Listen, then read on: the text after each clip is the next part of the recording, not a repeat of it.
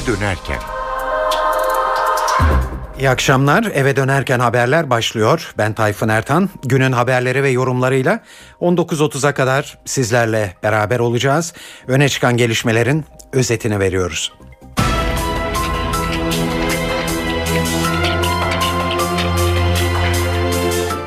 AKP cezaevlerindeki açlık grevini sona erdiren ana dilde savunma düzenlemesini değiştirerek koşullu hale getiriyor. Bu haktan yararlanabilmek için Türkçe bilmemek şartı aranacak. BDP'li 10 milletvekilinin dokunulmazlıklarının kaldırılması için meclise dün fezlekeler gelmişti. BDP eş başkanı Kışanak bugün dokunulmazlıklarımızın kaldırılmasını bir siyasi operasyon olarak görürüz ve bu gerçekleştiğinde siyasi bir yanıt veririz dedi. Çamlıca'ya cami tartışması devam ederken Taksim'e cami projesi de yine gündeme geldi. Başbakan Erdoğan Taksim'e cami yapılacak diye konuştu. Mali Suçları Araştırma Kurumu darbeyi gerçekleştirenlerin mal varlıklarını inceledi. Kenan Evren, Tahsin Şahinkaya ve dönemin diğer önde gelen komutanları gayrimenkul zenginleri çıktı. Türkiye Kupası'nda 13 yıllık rövanş bugün oynanıyor. Fenerbahçe 1999'da elendiği Pendik Spor'la bu akşam Kadıköy'de karşılaşacak. Ve UEFA birkaç yıl sonra Avrupa Ligi'ni kaldırıp Şampiyonlar Ligi'ni genişletmeyi planlıyor.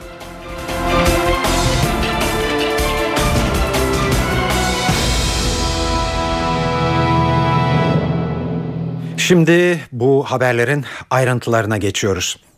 Evet, kritik bir konuda bir son dakika sayılacak haberle başlıyoruz. Açlık grevi eylemlerinin başlıca taleplerinden biri olan ana dilde savunma düzenlemesinde köklü değişikliğe gidiliyor. Yasa tasarısının kapsamı büyük ölçüde daraltılıyor. İktidar Partisi Meclis Adalet Komisyonu'nda görüşülen ve kendisinin hazırladığı tasarıya değişiklik getiren bir önerge verdi. Önergede ana dilde savunmayı sadece Türkçe bilmeyenlerin yapabileceği belirtiliyor. Oysa bundan önce düzenlemede sanıkların Türkçe bilseler de istedikleri dilde savunma yapmalarına olanak tanınıyordu. Ayrıntıları NTV muhabiri Murat Koralp anlatıyor. En kısa tabiri kullanacak olursak yasanın kapsamı daraltılıyor. Meramını anlatabilecek ölçüde Türkçe bilen sanık kendini dilediği başka bir dilde de savunabiliyordu. Meramını Türkçe olarak anlatabildiği halde diğer başka bir dilde de ana dilinde de savunmasının önüne açıyordu yasa tasarısı. Ancak yasanın kapsamı daraltılıyor derken şunu kastediyoruz. Şu ifade çıkartıldı. Meramını anlatabilecek ölçüde Türkçe bilen sanık ifadesi metinden çıkarıldı. Ne oldu? Şimdi elimizde son haline bakarak bunu söyleyelim. Ayrıca sanık diyor iddianamenin okunması esas hakkındaki mütalaanın verilmesinde kendisini daha iyi ifade edebileceğini beyan ettiği başka bir dilde yapabilir diyor. Yani Türkçe biliyorsa sanık artık kendini başka bir dilde savunmasının önü kapatılıyor. Bizzat AK Parti'nin verdiği önergeyle kendimizi Kürtçe biliyoruz. Kürtçe dışında başka bir dil bilmiyoruz. Almanca biliyoruz, İngilizce biliyoruz, Fransızca biliyoruz. Başka bir dile de hakim değiliz. Eğer bu ölçüleri tutturabiliyorsak kendimizi ana dilde savunabileceğiz. AK Parti'nin önergesi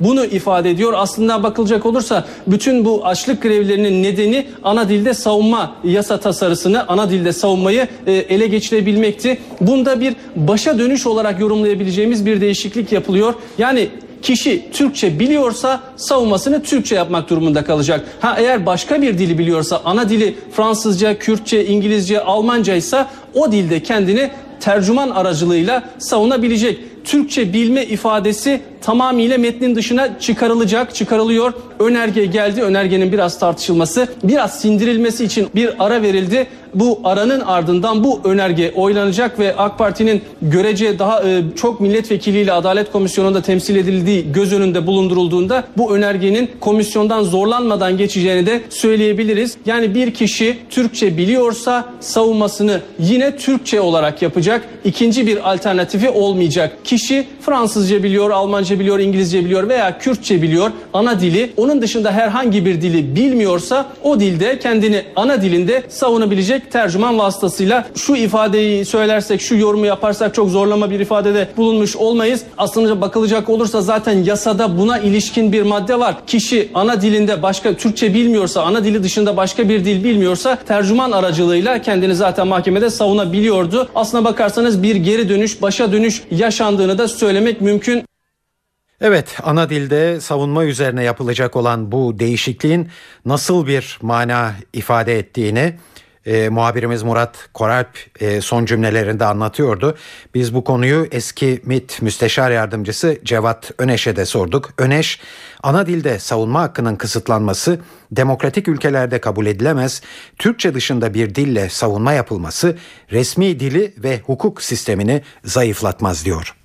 AK Parti'nin kendisinin getirdiği e, bir maddeyi savunma hakkı maddesini bu şekilde geri çekmesi esasen bugünkü sisteme dönüşletmektir. Zaten yeni bir yasa da o zaman çıkarılmasına da gerek yoktur. O bakımdan bu da siyaseti daraltan bireyin savunma hakkı yönünden insan haklarına aykırı bir sonuçtur diye düşünüyorum. Ana dilde savunma hakkı hukuk sisteminde, demokratik hukuk sisteminde çok önemli. Özellikle bireylerin savunma hakkını hiçbir şekilde kısıtlanmaması gerekir. Ana dilde savunma hakkı birey kendisini nasıl rahat hissediyorsa, nasıl daha iyi ifade edebiliyorsa o dilde savunmasını yapabilir, yapmalıdır. O bakımdan bunun devletin resmi dilin Türkçe olmasıyla hiçbir bağlantısı yoktur e, ve savunmasını Türkçeden başka bir dille e, yapma konusu da resmi dili ortadan kaldıran, zayıflatan, hukuk sistemine darbe vuran e, bir gelişme değildir. Meseleye demokratik sistemlerde, hukuk sisteminde bu şekilde bakılmaz.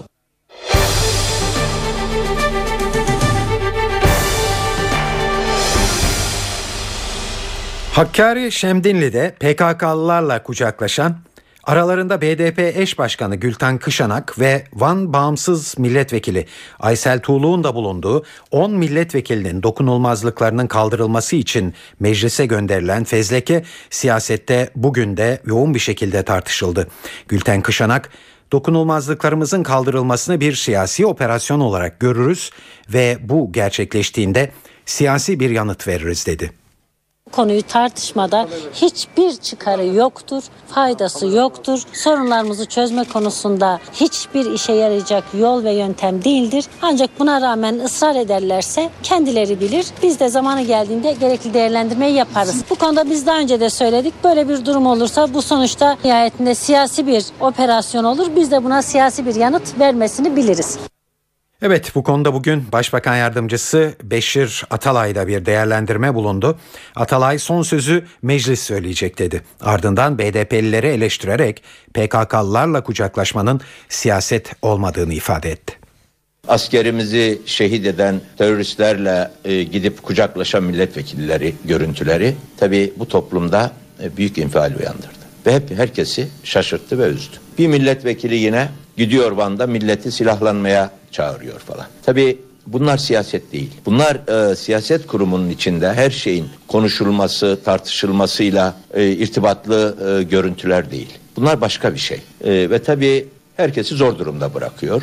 E, yani yoksa biz sonuna kadar siyaset kurumunu doğrusu ayakta tutmak ve siyaset kurumunu iyi işletmek yönünde e, çaba harcayan bir partiyiz ve hükümetiz. Ama bu görüntüler bazı gelişmeleri de zorluyor. Tabii şimdi fezleke gitti. Yani neticede zaten bunlar e, savcılıklarca yürütülen biliyorsunuz işlemler. Yani böyle durumlar olduğunda savcılıklar zaten kendiliklerinden harekete geçiyor ve fezlekeyi düzenliyor. Yani şu anda Adalet Bakanlığı'nın, Başbakanlığı'nın yaptığı savcıların başlattığı süreci meclise intikal ettirmektir. Şu ana kadar olan odur. Ha, bundan sonrasını e, Türkiye Büyük Millet Meclisi görüşecek ve kararını verecektir.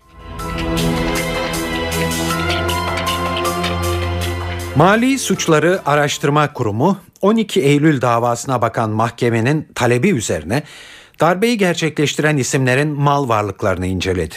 Rapora göre Kenan Evren, Tahsin Şahinkaya ve dönemin diğer önde gelen komutanları gayrimenkul zengini.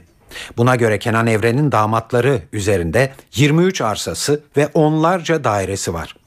Tahsin Şahinkaya'nın 90 dubleks villası bulunuyor. Dönemin Kara Kuvvetleri Komutanı Nurettin Ersin'in ailesinin Bodrum'da onlarca yazlığı görülüyor. Raporun ayrıntılarını NTV muhabiri Gökhan gerçekten öğreniyoruz. Yargılamanın yapıldığı 12. Ağır Ceza Mahkemesi tarafından istendi. Rapor 1977 ve 2012 yıllarında 1980 darbesine katılan isimlerin mal varlığında herhangi bir değişiklik var mı yok mu? Bu sorunun yanıtı olan bir rapordu bu. MASAK raporu, Mali Suçları Araştırma Kurumu raporu. 12 e, Eylül darbesinin Milli Güvenlik Konseyi üyelerinin ve birinci derece yakınlarının mal varlıklarındaki değişime ilişkin tespit raporunu istedi. İşte bu rapor mahkemeye ulaştı. Oldukça çarpıcı tespitlerin olduğunu söyleyebiliriz. Dikkat çekici olan e, konsey üyelerinin, Kenan Evren'in ve diğer konsey üyelerinin kendileri üzerinde hiçbir mal varlığının olmaması hatta çocukların üzerinde de çok fazla mal varlığının görmemesi ama gelin ve damat damatların üzerinde oldukça fazla gayrimenkulun yer alması e, dikkat çekici. Kurum Kenan Evren, Tahsin Şahinkaya, Necat Tümer, Sedat Celasun ve Nurettin Ersin'e ait mal varlığı listesini mahkemeye gönderdi. Tam 500 sayfalık bir rapor bu. Evren'in damatları Maksut Göksu ve Erkan Gürvit üzerine kayıtlı 23 arsa, 41 daire ve Şişli'de bir rezidans olduğu belirlendi. Tahsin Şahinkaya'nın oğlu Serdar Şahinkaya üzerine bir daire görülürken e, kızı Sema Şahinkaya'nın eşi üzerine kayıtlı Yalova'da tam 90 dubleks bina görülüyor raporda. Milli Güvenlik Konseyi'nin hayatta olmayan üyelerinin birinci derece yakınlarına ait gayrimenkuller de oldukça dikkat çekici. Rapora göre Nurettin Ersin ailesine ait Bodrum'da 169 adet e, yazlık olduğu tespit edildi. Ersin'in gelini üzerine 14 bloktan oluşan bir bina. Beşiktaş Bebek'te 13 daireli bir bina. Ersin'in eski geline ait Beyoğlu'nda 9 daireli apartman 1,5 milyon lirada banka hesabı olduğu tespit edildi. Ve Serhat Celasun e, onun da gelini Füsun Celasun üzerine Ankara Çankaya'da 224 daireli 5 katlı 28 bloktan oluşan Kargil apartman kayıtlı olduğu göründü. Necat Tümer'in gelininin İstanbul Etiler'deki bir banka şubesinde 3 ayrı hesapta toplam 750 bin liralık da hesabı olduğu tespiti yapıldı. Tabi şunu söylemekte fayda var. E, açılan dava darbe davası. Daha önce avukatların bir talebi olmuştu. Herhangi bir usulsüzlük var mı? Masaktan rapor istensinmiş şeklinde ama mahkeme bunu reddetmişti. Bir üst mahkemeye başvuru yapılmıştı. Masaktan mal varlığı ilgili rapor gelmesi yönündeki talebi üst mahkemede reddetmişti. Yani bu raporların davanın esasına çok fazla etkili olmayacağını söyleyelim. 265 daire 90 dubleks, dubleks ve 169 yazlıktan bahsediyor ama ismi geçen Milli Güvenlik Kurulu üyelerinin e, çocukların üzerine değil sadece gelin ve damatlarının üzerine. Gökhan Gerçek, NTV Radyo Ankara.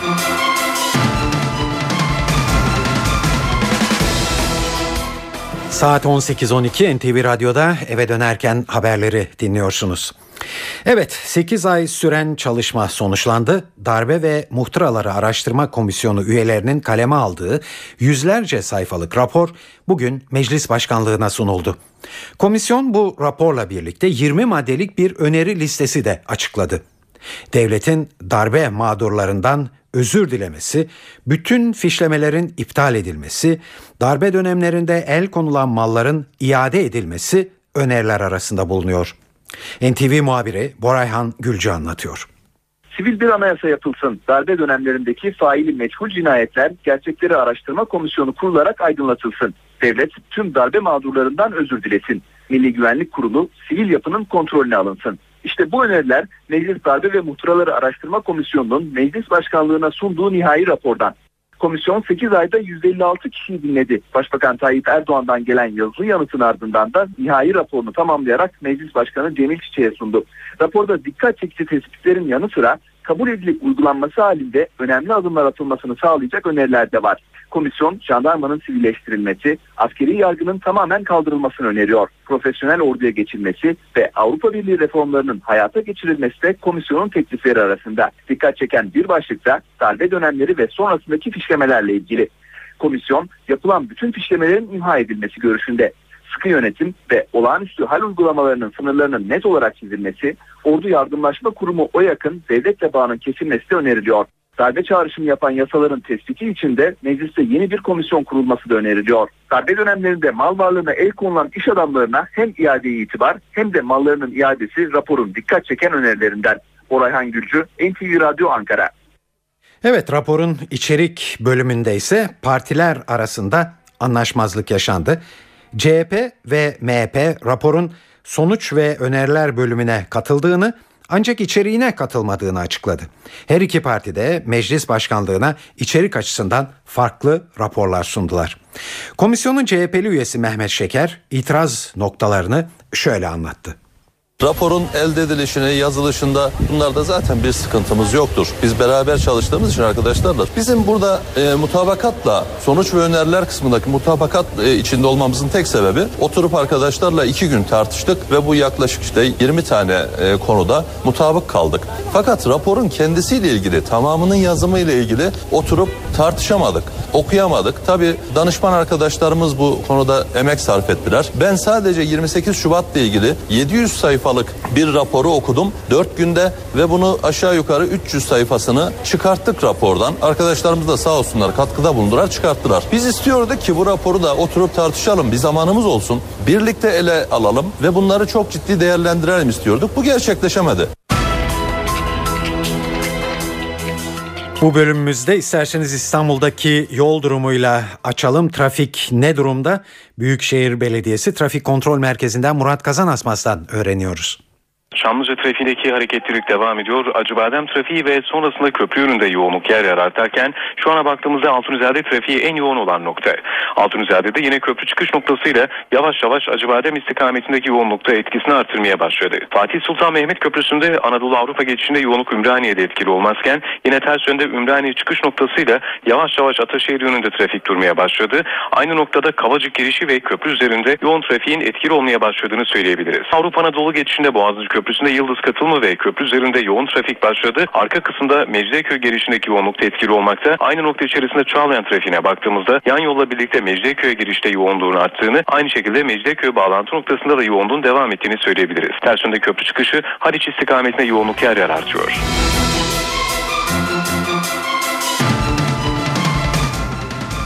Evet eve dönerken haberlere günün en önemli gelişmesini de sizlere özetleyerek sürdürüyoruz.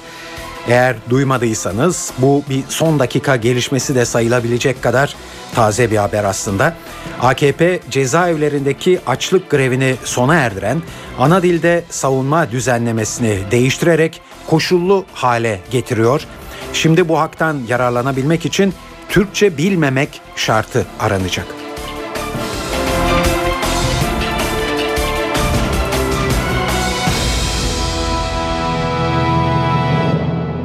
Evet şimdi günün diğer gelişmeleriyle devam ediyoruz.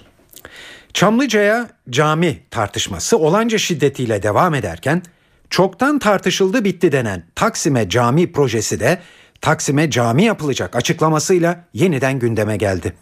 Bu açıklama Başbakan Erdoğan'dan geldi. Erdoğan resmi temaslar için gittiği İspanya yolunda uçakta gazetecilerin sorularını yanıtlarken Taksim'e cami yapılacak, bunun için de Taksim'de birkaç bina kamulaştırılacak dedi. Caminin tarihi su şebekesinin arkasına meydanın sol yanında bulunan otopark alanını da içine alacak şekilde yapılması planlanıyor. Caminin 1500 kişilik olacağı anlaşılıyor. Başbakan Çamlıca'ya inşa edilecek cami projesi için de görüş belirtti. Erdoğan burada 90'ı aşkın proje yarıştı, biri kazandı. Avrupa'da binaya bakınca bu katedral, bu kilise diye biliyorsunuz. Biz de baktığımızda bu cami diyeceğiz dedi. Başbakan seçilen proje benim çok içime sindi. Belki şimdi maketleriyle çok anlaşılmıyor ama bittiği zaman güzel olacak emin olun diye konuştu. Evet şimdi Başbakan Tayyip Erdoğan canlı bir e, açıklama yapmakta. Dolayısıyla size onları aktaralım. Önemli bir konuda BDP'li milletvekillerin fezlekeleriyle ilgili olarak. Parlamentoya gelecektir. Bu fezlekeler parlamentoya geldiği zaman dokunulmazlıklarının devamı mı yoksa kalkması mı? Bu kararı parlamento verecektir. Eğer parlamento bu dokunulmazlıkların kaldırılmasına karar verirse bu kararı vermesi halinde o zanlılar hakkında da sanıklar hakkında da neyse bu defa bir yargı süreci başlayacaktır. Ve Türkiye'de milletvekili olarak dokunulmazlık zırhına bürünmek suretiyle ülkenin refahına, huzuruna kastedenleri, adeta teröre teşvik edenleri, silahlanın çağrısında bulunanlara karşı da herhalde milletin vekilleri olarak bizim de yapmamız gerekenler vardır. Milletimizin de bizden beklentileri vardır. Ve bu konuda bizler de AK Parti grubu olarak bu fezlekeler üzerinde çalışmalarımızı yapmak suretiyle kararımızı verir, atmamız gereken adımı atarız.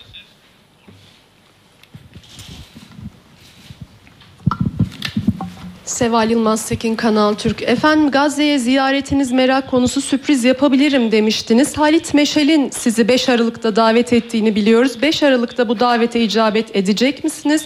Bir de Patriot füze savunma sistemleri ile ilgili olarak e, NATO'dan gelen heyetin çalışmaları sürüyor, sonuçlandı mı? Nereye konuşlanacağında bir karar var mı? İran'dan da bugün bir açıklama var. Siz savunma amaçlı olduğunu söylediniz ama İran hala eğer bu Suriye'ye karşı kullanılırsa Türkiye ağır bedel öder şeklinde bir açıklama geldi. Nasıl değerlendiriyorsunuz? Teşekkürler.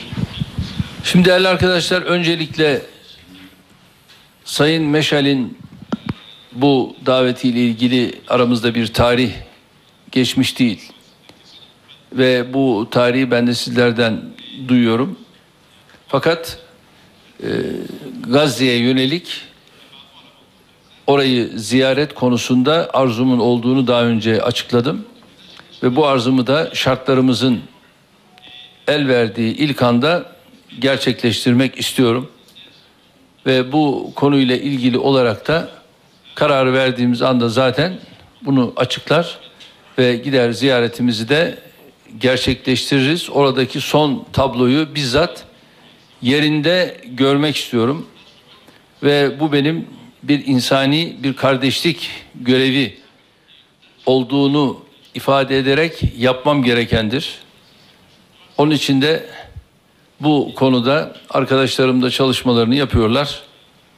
Temenni ederim ki en kısa zamanda bunu gerçekleştirelim ve kendilerine yapmamız gereken yardımlar nelerse, katkılar nelerse bu katkıları da verelim.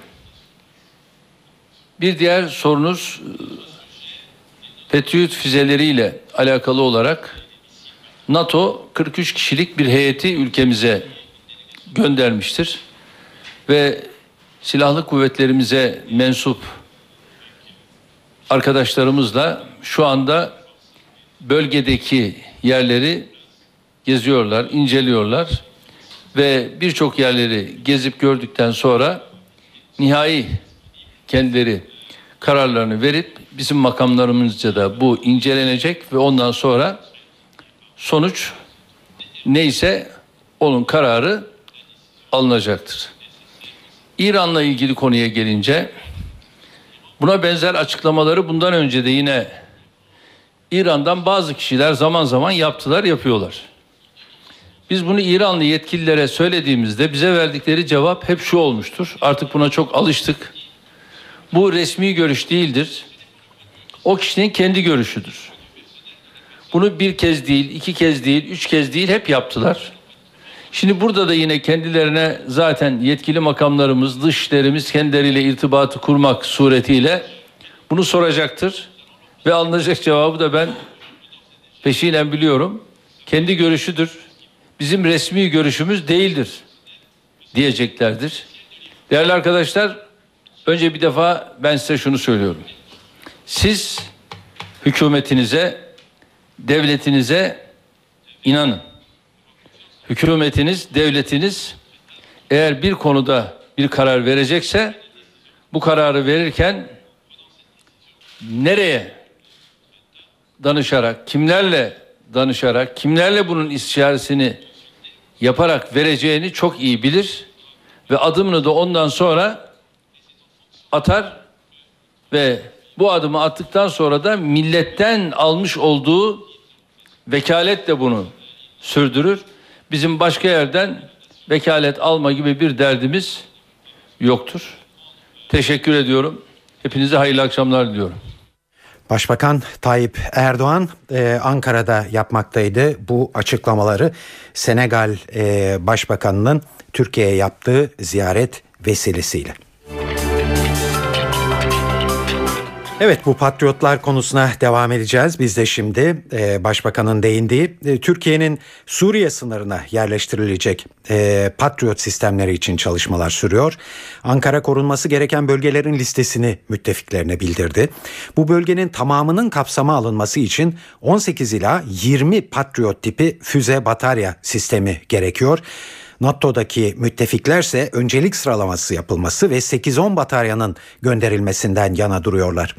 Taraflar arasında dolayısıyla bir tür pazarlık yürütülmekte.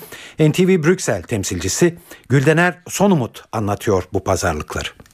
Suriye'den gelen tehditler doğrultusunda Türkiye Patriot tipi füze savunma sistemi talep etti ve bunların hangi alanları koruması gerektiğini, hangi bölgeleri koruması gerektiğine dair çok geniş bir bölgeler listesi verdi. Türkiye burada herhangi bir şekilde bir öncelik belirlemedi. O yüzden de an itibariyle Avrupa Müttefik Kuvvetler Başkomutanı'nın elinde bulunan e, listenin tamamının korunmasını sağlamak için yaklaşık 18 ile 20 Patriot tipi füze savunma sistemi gerekiyor. Oysa Amerika Birleşik Devletleri dışında müttefiklerin elinde stratejik rezerv hariç yaklaşık 24 adet Patriot tipi füze savunma sistemi var. Bu yüzden de şu an itibariyle gerek Hollandalı askerler gerekse Alman ve Amerikalı yetkililer Türk Silahlı Kuvvetleri'nin yetkilileriyle ikili düzeyde görüşmeler e, sürdürdüler. Bu rakamı makul bir seviyeye indirmek için. Makul seviye nedir? Müttefikler 6 ile 8 Patriot füze bataryasının yeterli olabileceğini ilk aşamada şayet Suriye'den Türkiye yönelik tehdit artması halinde bu sayının 10-12 hatta 14'e çıkartılabileceğini dile getiriyorlar. Oysa Türkiye elindeki liste konusunda en kapsamlı ve en geniş bölgeleri korumak amacıyla bu liste konusunda ısrarcı e, ve bu çerçevede zaten pazarlıklar sürüyor. Ancak gerek Avrupa Müttefik Kuvvetler Başkomutanlığından gerekse müttefiklerden edindiğimiz bilgiye göre yarın akşam saatlerine kadar füzelerin konumu ve koruması gereken alan konusunda bir mutabakatın sağlanması gerektiğini ve an itibariyle yaklaşık 8 füze bataryasının Türkiye'ye gelecek olan tehdidi korumak amacıyla yeterli olabileceğini dile getiriyorlar. Zaten 14-16 füzenin üstünde de özellikle Türkiye'ye konuşlanması gereken asker sayısının olağanüstü artacağını, koordinasyon sağlanmasının zor olabileceğini dile getiriyorlar. İlk ve orta öğretimde kılık kıyafet gelecek yıldan itibaren serbest olacak. Dün verdik bu haberi. Yayınlanan genelgeyle İmam Hatip'teki kız öğrenciler tüm derslerde başlarını örtebilecek. Bununla birlikte ortaokul ve liselerde seçmeli Kur'an-ı Kerim derslerini seçen kızlar da isterlerse başörtüsü takabilecekler. İşte bu durum bazı eleştirileri beraberinde getirdi. Genelgedeki başörtüsüyle ilgili bu iki maddenin okullarda başörtüsüne serbestlik geliyor şeklinde algılanabileceği ileri sürülüyor. Milli Eğitim Bakanı Ömer Dinçer bu eleştirileri bu algı son derece yanlış, uygulama eğitimin ihtiyaçları doğrultusunda atılan bir adımdır şeklinde yanıtladı. İmam Hatip okullarında kız çocuklarımız başlarını örtebilecekler. Diğer okullarımızda ise Kur'an-ı Kerim'i seçen çocuklarımız yani Kur'an-ı Kerim'in kendi usul ve adabına uygun bir şekilde başlarına örtebilirler. O konuda bir onlara izin verdik. O onların tercihiyle bağlı olarak e, uygulanabilecek. Bu türbana serbestlik geldiği yorumlarını da beraberinde getirecek. Siz ne diyorsunuz buna? Bence bu çok doğru bir yorum değil. Milli Eğitim Bakanlığı olarak biz ne yaptığımızın farkındayız. Yani bu bir hükümet yönetmeliği olduğuna göre aslında eğer öyle bir niyeti olsaydı bütünüyle bu o, yönetmelikte onu serbest hale getirebilirdi. Yaptığımız uygulama bizim aslında eğitimin ihtiyaçları doğrultusunda olan bir uygulamadır. Okullarda kıyafet serbestliği başka bir tartışmayı da ateşledi. Uygulamanın öğrenciler arasındaki gelir uçurumunu ortaya çıkaracağını savunanlar var. Bu konuda Pedagoji Derneği Başkanı Mehmet Teber'in görüşüne başvurduk. Şimdi bu durum ergenleri ve çocukları farklı etkiler diye düşünüyoruz. Ee, ilki en temel eleştiri şu, çocuğun sosyal statüsü sınıf içerisinde görünür hale gelecek kıyafet serbest bırakıldığında. Ancak şöyle düşünüyorum, zaten sınıf içerisinde sosyal statüyü belli eden o kadar çok e, enstrüman var ki kıyafet bunlardan bir tanesi. Mesela ayakkabıda bir eşitlik yok, ayakkabıyla sosyal statüsü belli oluyor. E, kantine gidip 10 lira harcayan öğrenci de var, 1 liraya harcayan öğrenci de var. Harçlık belli ediyor sosyal statüyü. Kalem tıraş, kalem, silgi, beslenme çantası, ya birçok şeyle, taşınılan telefonla bile sosyal statü zaten belli oluyor. Kıyafet kalmıştı geriye bir tek belli olmadı bizim eşitlemeye çalıştığımız. Ancak e, kıyafeti değerlendirirken ben bunun tek tipçiliğe yönelik bir uygulama olduğunu düşünüyorum. Şimdi askeriyede bu benzerlik gerekebilir. Çünkü tek ideal için savaşacak kişiler yetiştiriyorsunuz. Ee, ama eğitim dediğimizde farklılıkların ortaya çıkabileceği yer kastediyoruz. İşte kıyafetin engellediği şey tek tipleştirme çabasıydı belki. Şimdi bu kaldırılmaya çalışılıyor. Ama bunun dediğim gibi bir riskinden söz ediliyor. İşte sosyal statü ortaya çıkacak. Ama benim kendi kanaatim şu. Zaten sosyal statü ortada bir şekilde yani. Kıyafetli ya da kıyafetsiz bir şekilde ortada. Diyelim ki o zaman da şöyle deniliyor. E, kıyafetle birlikte bu daha görünür hale gelecek. Tamam ayakkabı da var, kalem tıraş da var. Ama kıyafet daha görünür hale getirecek. E, o zaman da şöyle düşünüyorum. Görünür hale gelsin. Toplumun yapısı bu değil mi? Toplumun yapısında zaten sokakta bu görünür. Çocukların açıkçası bunları çok sorun yaptığını düşünmüyorum. Ama ergenlere geldiğinizde değişebilir. Çocukluk döneminde olmayan bir arzu var. Beğenilme arzusu. İmajla yapıyor ergen. Ve bu imajıyla birlikte sınıfta değerlendiriliyor. Serbestlik olduğunda ergen şu kaygıyı yaşayacak. Çocuk yaşamayacak. Çocuk adına annesi yaşayacak belki ama ergen bugün ne giymeliyim? Arkadaşlarım, karşı cins beni beğenmeyecek mi? Giydiğinden dolayı eleştirilecek miyim? Kaygısı yaşayacak. Bu kaygıyı da ben doğal nitelendiriyorum. Hayatta olması gereken bir kaygı. Zaten okulda yaşamasa sokakta yaşayacak. AVM'ye gittiğinde yaşayacak. Çarşıya gittiğinde yaşayacak. E bir şekilde yaşaması ve baş etmesi gereken bir şey. Evet bu haberimizi öğrencilere, erkek öğrencileri epey sevindirecek bir açıklamayla noktalayalım. En azından bizim zamanımızda ciddi sorunlardan bir tanesiydi öğrenciler açısından. Milli Eğitim Bakanı Ömer Dinçer dün yayınlanan genelge uyarınca erkek öğrencilerin saçlarını uzatabileceğini söyledi. Bakan bir tür e, bunu vurgulamak için olsa gerek okul müdürlerini şimdiden buna uygun davranmasını istedi. Yine bu yönetmelikte normalde kıyafetlerin serbest bırakılması yanında başka serbestlikler de var. Çocukların saçlarının e, okul idareciler tarafından uzun diye kesilmemesini sağlayacak türden tedbirler var. Onları e, şayet okul yöneticilerimiz şimdiden uygulamaya koyarlarsa ben mutlu olurum. Yönetmelik kısa saçlı olacak dediği için çoğu kere okuldan geri gönderilebiliyorlardı. Hatta bizim zamanımızda çocukların saçlarını makasla kesiyorlardı. Gidip e, tıraş olup gel diyebiliyorlardı. Şimdi artık bence onlara gerek yok. Çocuklar saçlarını temiz tutmak kaydıyla serbestçe bırakabilecekler.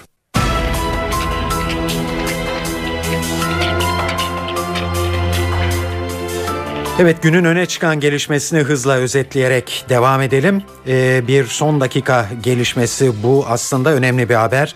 AKP cezaevlerindeki açlık grevini sona erdiren ana dilde savunma düzenlemesini değiştiriyor ve koşullu hale getiriyor. Artık bu haktan yararlanabilmek için Türkçe bilmemek şartı aranacak. Evet şimdi dış dünyada en çok neler konuşuluyor? Bu haberlerle devam edelim. Tabii en başta Suriye geliyor. Suriye'de şiddet haberleri maalesef giderek artıyor. Başkent Şam'da bomba yüklü araçlarla düzenlenen saldırılarda 50 kişi hayatını kaybetti bugün. Suriyeli muhalifler İdlib bölgesinde orduya ait bir savaş uçağını düşürdüklerini iddia ettiler. Ayrıntıları NTV Şam muhabiri Hediye Levent anlatıyor. Bugün sabah yaklaşık 7 sıralarında Şam güne patlama sesiyle uyandı diyebiliriz. Ceramana semtinde ki bu semt aslında Şam merkezine oldukça yakın bir semt. 4 tane patlama meydana geldi. Bu patlamaların ikisi bomba yüklü araçla gerçekleştirildi ve iki araç da semt meydanında e, infilak etti. Şu an itibariyle resmi kaynaklar henüz teyit etmiş değil ancak ülke içindeki basında ölü sayısının 40'a yükseldiği belirtiliyor. En az 80 kişinin de yaralı olduğu, yaralılar içinde e, bazılarının durumunun ağır olduğu dolayısıyla önümüzdeki saatlerde ölü sayısının artabileceği yönünde e, bilgiler de geliyor. Diğer taraftan İdlib kentinden çok önemli bir iddia geldi. Silahlı muhalifler İdlib kentinde bir savaş uçağını düşürdüklerini ileri sürüyorlar. E, yine bu iddiaya ilişkin bazı görüntülerde internetteki bazı sosyal paylaşım sitelerinde yayınlandı. Eğer bu iddia şu açıdan da önemli olduğu belirtiliyor iddianın muhaliflerin elde ettiği yani elinde bulunan silahların önümüzdeki günlerde ülke içindeki çatışmaların ya da gidişatın yönünü değiştirebileceği yönünde bir takım iddialarda ya da görüşlerde öne sürülüyor. Diğer taraftan ülkenin birçok yerinde çatışmalar var. Başkent Şam'ın özellikle kırsalında haftalardır devam ediyor. Özellikle kırsal bölgelerde hem karada çatışma var hem de havadan uçaklarla zaman zaman helikopterlerle de bombardımana tutuluyor. Kırsal bölgesi yine Halep, Deirizor, Haseke ve Humus kentlerinden de sık sık çatışma haberleri geliyor. Mısır'da tansiyon yüksek. Cumhurbaşkanı Muhammed Mursi'nin kendisine olağanüstü yetkiler vermesine tepki olarak başlayan eylemler sürüyor. Üstelik bu kez protestolar Tahrir Meydanı'yla da sınırlı değil. Birçok başka kentte de sokaklar hareketli. Bu arada Mısır Anayasa Mahkemesi'nden Mursi'yi eleştiren bir açıklama geldi. Ayrıntıları NTV Kahire muhabiri Nuran Milli'den alıyoruz. Ülke genelinde yapılan gösteriler 7. gününe girerken güvenlik güçleriyle göstericiler arasında sabahlara kadar çatışmalar yaşanıyor. Bugün de Tahrir Meydanı'na yakın Simon Bolivar Caddesi'nde bulunan Amerikan elçiliği civarında göstericilerle güvenlik güçleri arasında çatışmalar yaşandı. Göstericiler güvenlik güçlerine taşla saldırırken polis de göz yaşartıcı gaz kullandı. Yaralılar olduğu bildiriliyor. Bu arada Tahrir meydanında oturma eylemi yapan farklı gruplar Mursi'nin kararlarını iptal edinceye kadar meydandan ayrılma kararı aldı. Diğer kentlerde de Mursi yanlıları ve karşıtları arasında çatışmalar yaşanıyor. Birçok kentte Müslüman kardeşlerin Hürriyet ve Adalet Partisi'nin temsilcilikleri tahrip edildi. Bu arada bugün toplanan Anayasa Mahkemesi'nin olağanüstü toplantısından sonra yapılan açıklamada Anayasa Mahkemesi Mursi'nin kararlarını toplantı sonrası sonrası yapılan açıklamada Anayasa Mahkemesi'ne karşı saldırı olduğuna dikkat çekildi ve bu kampanyanın içinde Cumhurbaşkanı'nın olmasından üzüntü duyulduğu belirtildi. Açıklamada şantaj ve tehditler bizi etkilemez. Hiç kimse doğru bildiğimiz yoldan bizi ayıramaz denildi. Filistin devlet olma, olarak tanınma yolunda önemli bir sınav vermeye hazırlanıyor. Birleşmiş Milletler Genel Kurulu yarınki oturumunda Filistin'e üye olmayan gözlemci devlet statüsü verilmesini oylayacak. Genel Kurul'dan olumlu yönde karar çıkması için 193 ülkeden 97'sinin evet oyu vermesi yeterli. Genel kuruldaki devletlerin 132'si Filistin'i zaten şimdiden tanıyor. Son olarak Fransa, İspanya ve Portekiz gibi Avrupa Birliği üyeleri de Filistin'in başvurusunu destekleyeceklerini açıkladı. Dışişleri Bakanı Ahmet Davutoğlu da Filistin'e destek için New York'ta bir dizi temaslarda bulunuyor. Amerika Birleşik Devletleri ve İsrail ise Filistin'e gözlemci devlet statüsü verilmesine şiddetle karşı çıkıyor. Oylamadan olumlu sonuç alınırsa Filistin'in İsrail'i uluslararası ceza mahkemesine şikayet edebilme imkanı doğacak. Ancak Filistin önceliğinin İsrail'le müzakerelere başlamak olduğunu açıkladı. Filistin geçen yılda Birleşmiş Milletler Eğitim Bilim ve Kültür Vakfı UNESCO'ya üye devlet olmayı başarmıştı. Avrupa Birliği kredi derecelendirme kuruluşlarına yönelik yeni kontroller getiriyor. Avrupa Komisyonu'nun düzenlemeden sorumlu üyesi Michel Barnier yeni düzenlemenin kredi notlarına olan bağımlılığı azaltmayı amaçladığını söyledi. Yeni kurallar derecelendirme kuruluşlarına tazminat davası açmayı da kolaylaştıracak.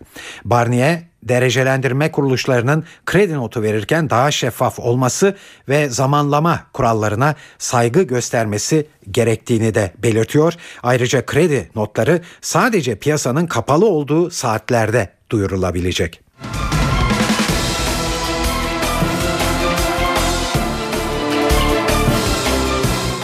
Evet şimdi para ve sermaye piyasalarında bugün neler yaşandı? Bunları yansıtalım sizlere. CNBC'den Enis Şener'de mi dinliyoruz?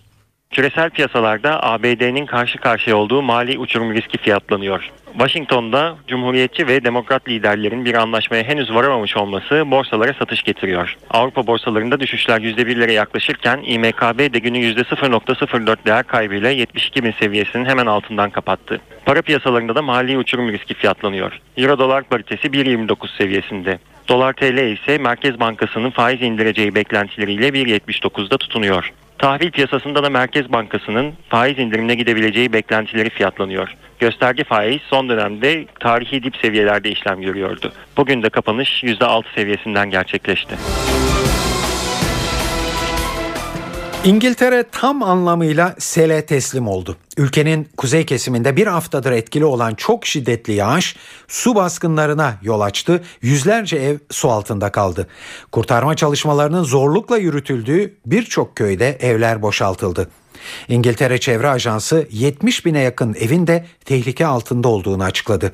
Felaket bölgesinde incelemeler yapan İngiltere Başbakanı David Cameron selden etkilenenlere yardım sözü verdi.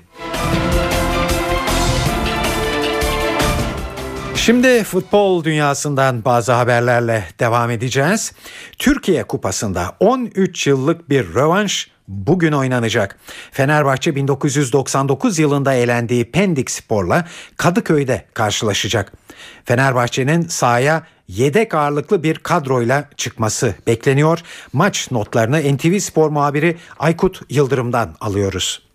Ziraat Türkiye Kupası'nda ilginç bir eşleşme Fenerbahçe Pendik Spor karşılaşması 99-2000 sezonunda bundan tam 13 yıl önce ama yer değişikti Pendik Spor'un sahasında. Fenerbahçe yine Türkiye Kupası'nda Pendik Spor'un konu olmuştu. Herkes Fenerbahçe'nin turunu garanti görürken Fenerbahçe'nin tur atlayacağını düşünürken Zdenek Zeman zamanında Fenerbahçe hiç beklemediği bir mağlubiyet aldı ve sahadan 2-1'lik mağlubiyetle ayrıldı ki daha sonra bu İtalyan teknik direktör Zdenek Zeman'ın da görevinin son verilmesiyle sonuçlanmıştı ki yine maç sonrasında Fenerbahçe'nin e, tesis çıkışında da e, istenmeyen olaylarla futbolcular karşı karşıya kalmıştı. Pendik Spor karşılaşmasının da Fenerbahçe tarihinde böyle bir e, ilginç yanı var. İki takım Zira Türkiye Kupası'nda 13 yıl sonra tekrar karşı karşıya geldi ama bu kez yer Şükrü Saracoğlu stadı Pendik Spor yine ligde ikinci ligde daha doğrusu e, B kategorisinde e, yer alıyor. Fenerbahçe Spor Toto Süper Lig'de son dönemde oldukça formda yine ilginç bir maça sahne olacak. Pendik Spor Fenerbahçe karşılaşması saat 20.30'da başlayacak.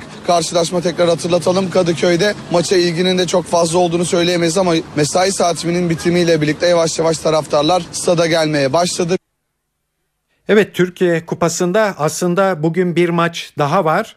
Ee, saat 18.30'da başlayan mücadelede Beşiktaş evinde Ankara gücünü ağırlamakta. Mücadelede e, beraberlik var. 0-0 devam ediyor karşılaşma.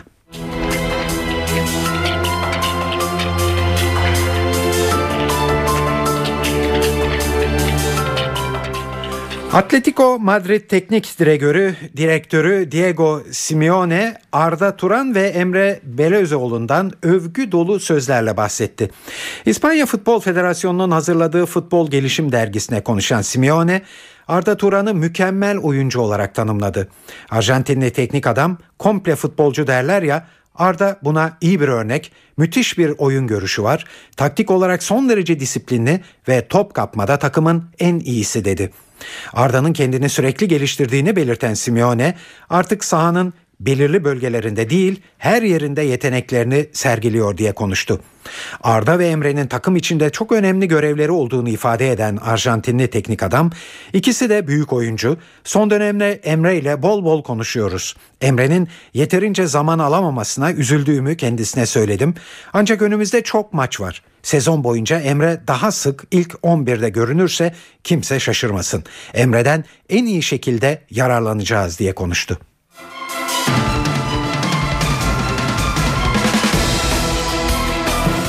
UEFA centilmenlik dışı hareketi affetmedi. Avrupa Futbol Federasyonları Birliği Devler Ligi'nde geçtiğimiz hafta oynanan Nordsjælland Shakhtar Donetsk maçında Danimarka ekibine centilmenlik dışı gol atan Shakhtarlı Luis Adriano'ya bir maç ceza verdi.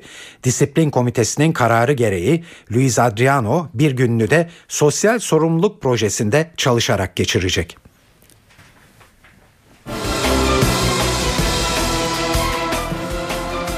Avrupa futbol dünyasını ilgilendiren bir haberle devam edelim. Avrupa futbolunu yöneten kuruluş UEFA, Avrupa Ligi'nden vazgeçip Şampiyonlar Ligi'ne katılan takımların sayısını 32'den 64'e çıkarmayı planlıyor. UEFA Başkanı Michel Platini bu planı Fransa'da bir gazeteye tartışıyoruz. Henüz bir karar alınmadı. 2014 yılında karar alacağı sözleriyle açıkladı. UEFA 2015 yılından itibaren Avrupa şampiyonalarının formatlarını değiştirmek istiyor. Avrupa Ligi'ne artık iyiden iyiye ikinci sınıf turnuva gözüyle bakılmakta. Şampiyonlar Ligi maddi anlamda da hem UEFA hem de kulüpler için çok daha kazançlı. Geçen sezon UEFA'nın Şampiyonlar Ligi'nden sağladığı para Avrupa Ligi'nden kazandığı parayı 1 milyar 300 milyon dolar geçmiş. Avrupa Ligi'nden vazgeçilmesi düşüncesi sadece UEFA ile bağlantılı da değil. Avrupa'nın zengin takımlarının Şampiyonlar Ligi genişletilmediği takdirde kendi aralarında bir turnuva düzenlemeyi düşündüğü söylenmekte. AKP cezaevlerindeki açlık grevini sona erdiren ana dilde savunma düzenlemesini değiştirerek koşullu hale getiriyor. Bu haktan yararlanabilmek için Türkçe bilmemek şartı aranacak. BDP'li 10 milletvekilinin dokunulmazlıklarının kaldırılması için dün fezlekeler meclise gelmişti. BDP eş başkanı Kışanak bugün dokunulmazlıkların kaldırılmasını bir siyasi operasyon olarak görürüz ve bu gerçekleşirse siyasi bir yanıt veririz dedi. Çamlıca'ya cami tartışması devam ederken Taksim'e cami projesi de yine gündeme geldi. Başbakan Erdoğan Taksim'e cami yapılacak diye konuştu. Ve Türkiye Kupası 4. tur maçında Beşiktaş ve Ankara gücü arasında oynanan maçta 21. dakikada Holosko Beşiktaş'ı 1-0 öne geçirdi.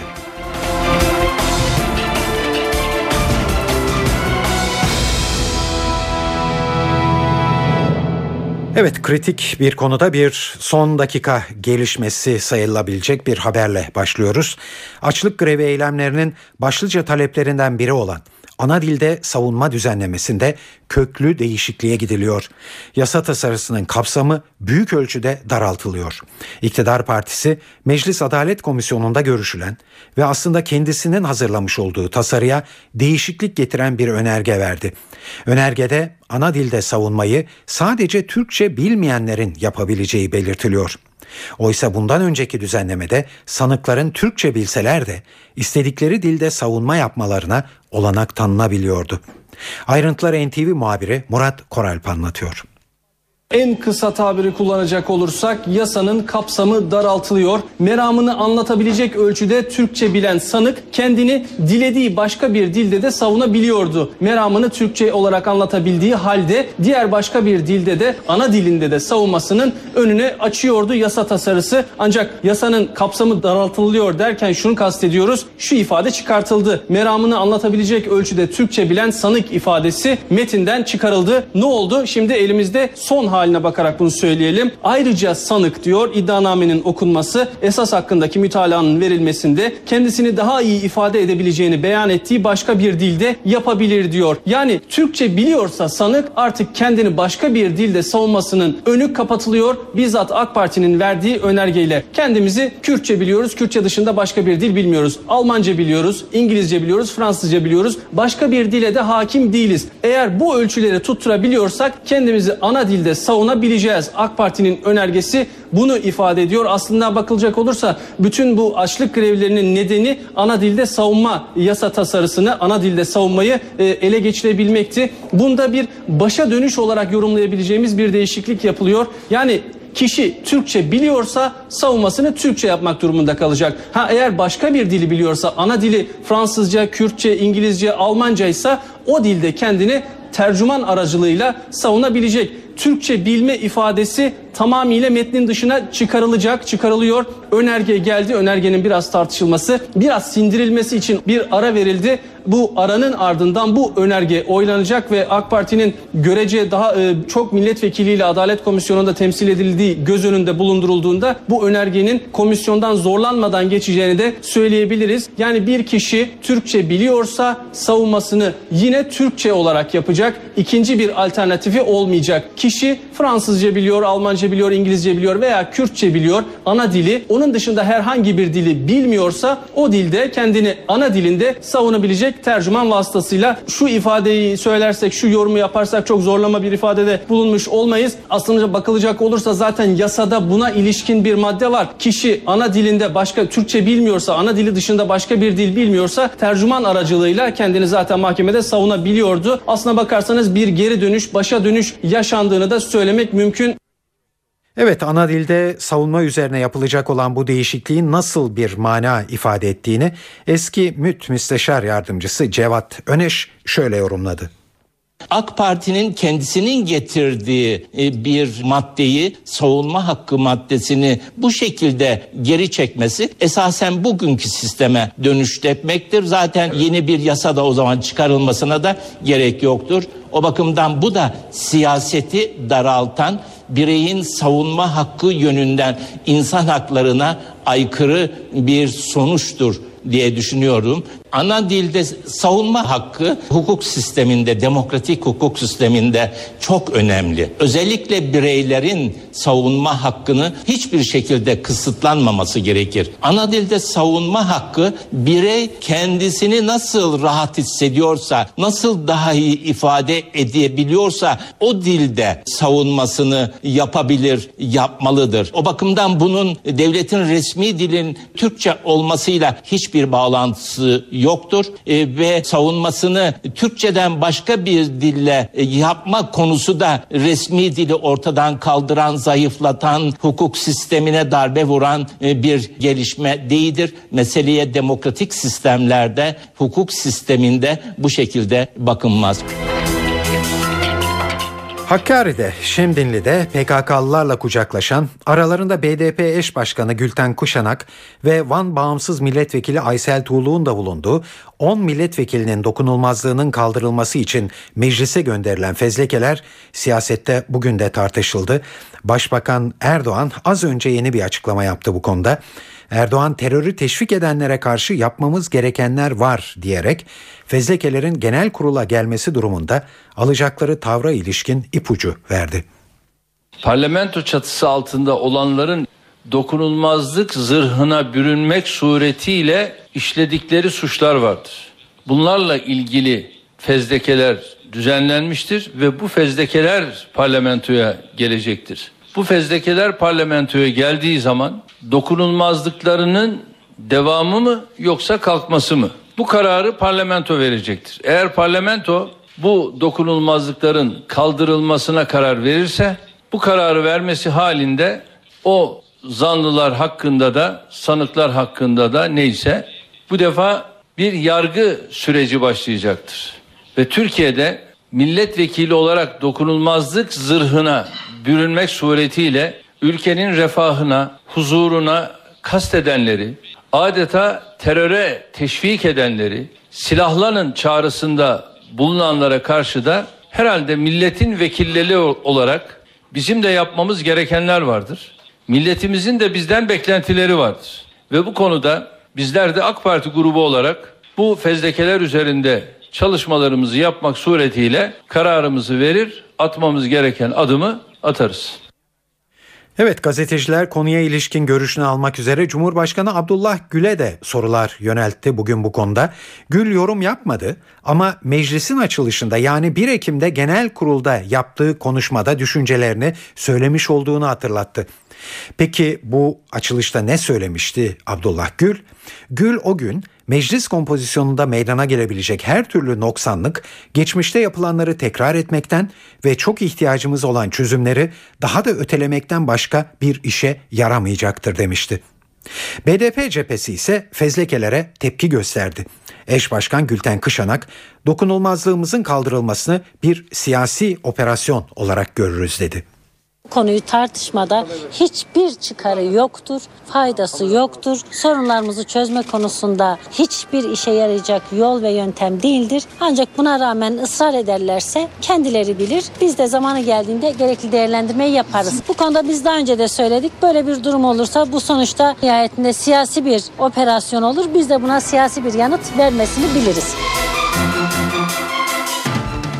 Çamlıca'ya cami tartışması olanca şiddetiyle devam ederken çoktan tartışıldı bitti ve kapandı denen Taksim'e cami projesi de Taksim'e cami yapılacak açıklamasıyla yeniden gündeme geldi.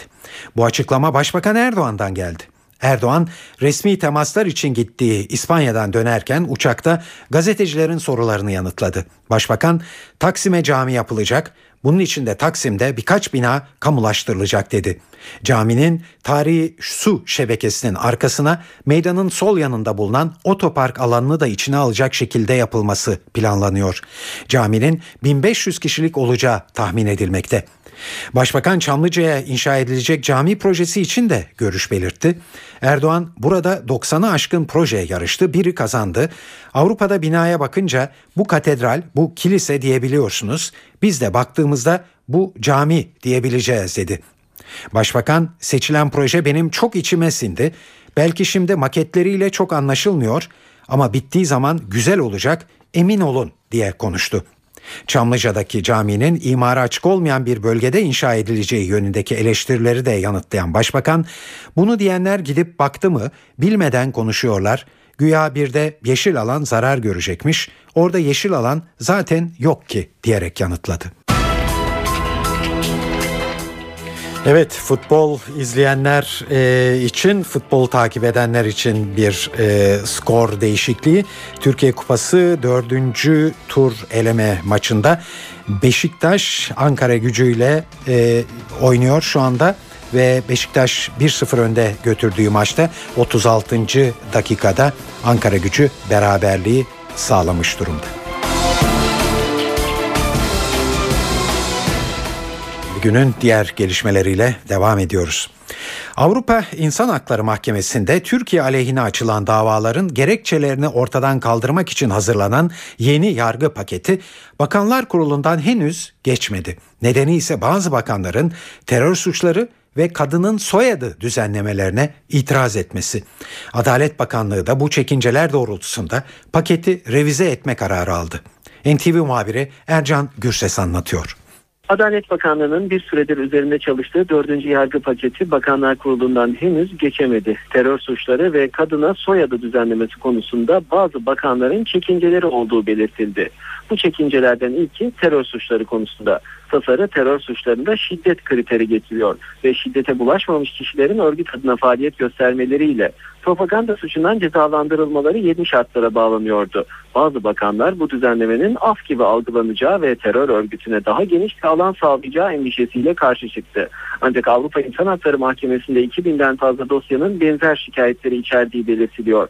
Hem Avrupa İnsan Hakları Mahkemesi kriterleri hem Türkiye koşulları doğrultusunda madde için yeni bir formül bulunmaya çalışılıyor. Paketteki ikinci itiraz konusu ise kadının soyadı konusunda oldu. Avrupa İnsan Hakları Mahkemesi'nin Ayten Ünal Tekeli davasına verdiği kadınlar evlenince sadece kendi soyadlarını kullanabilir kararına paralel bir düzenleme yapılması öngörülüyordu.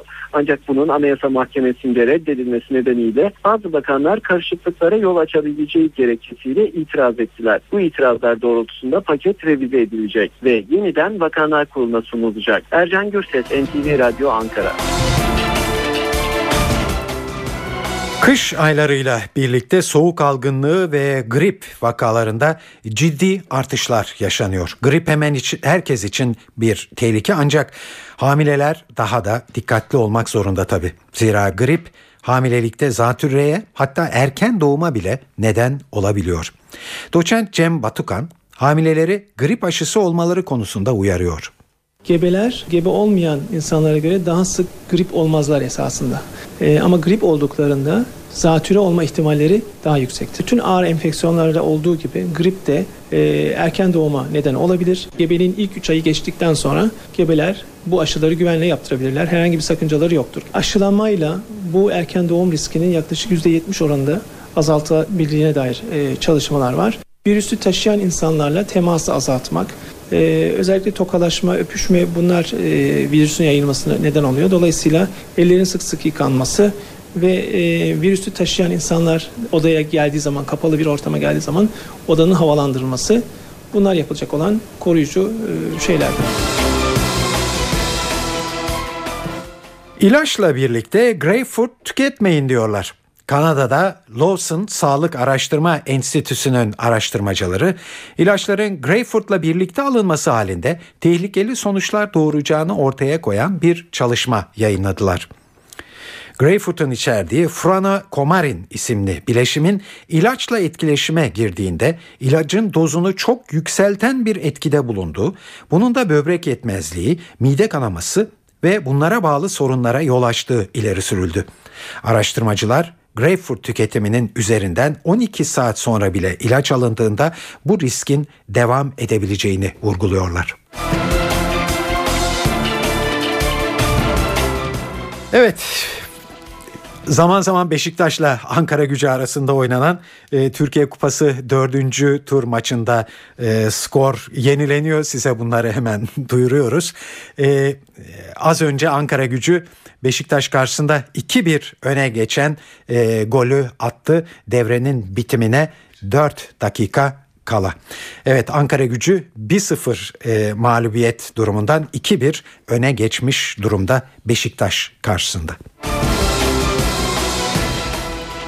Saat 19.20 gelelim kültür ve sanat dünyasından haberlere. Size çeşitli etkinliklerden bir derleme sunuyoruz şimdi.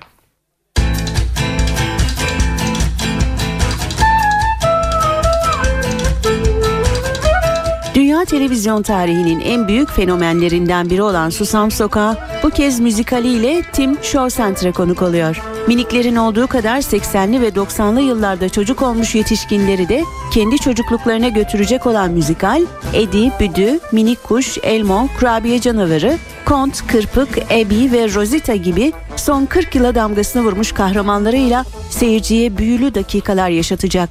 Müzik direktörlüğünü ve şarkı sözü uyarlamasını Emre Yılmaz'ın yaptığı, ünlü isimlerin de sesleriyle katkıda bulunduğu Susam Sokağı müzikali bu akşam saat 20'de Tim Maslak Show Center'da olacak.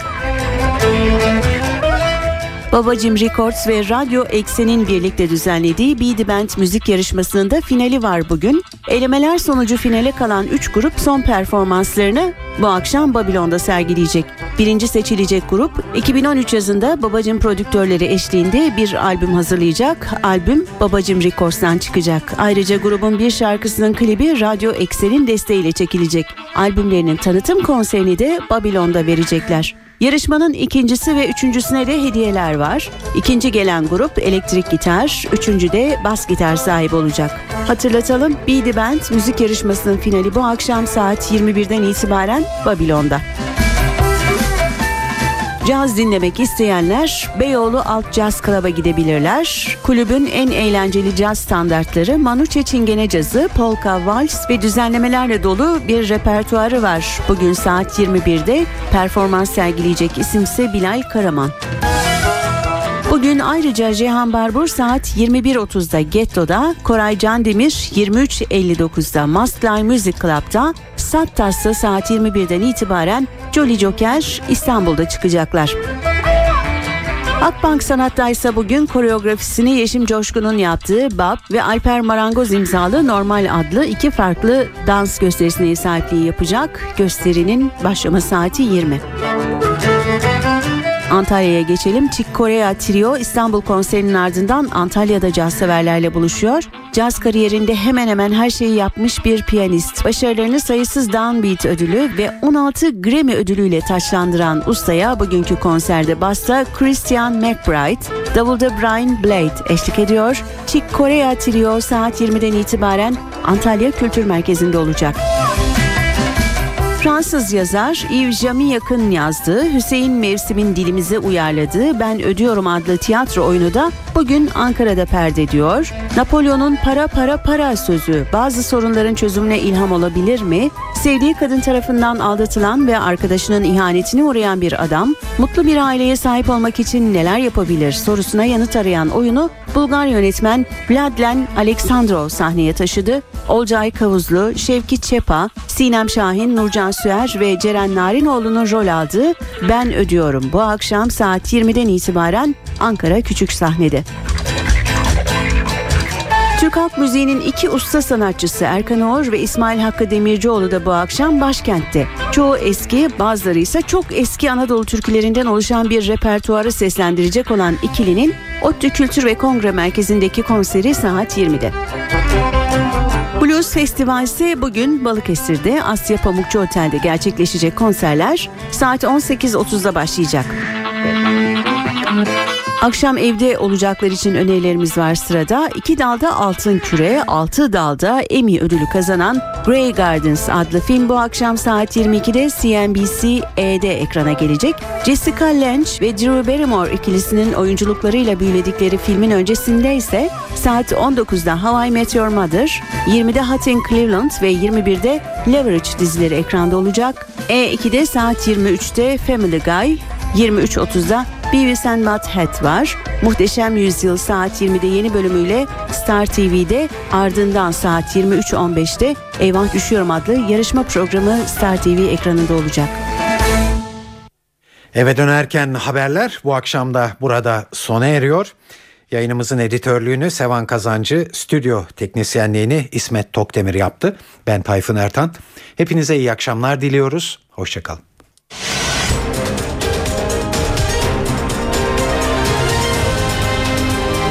NTV Radyo, Türkiye'nin haber radyosu.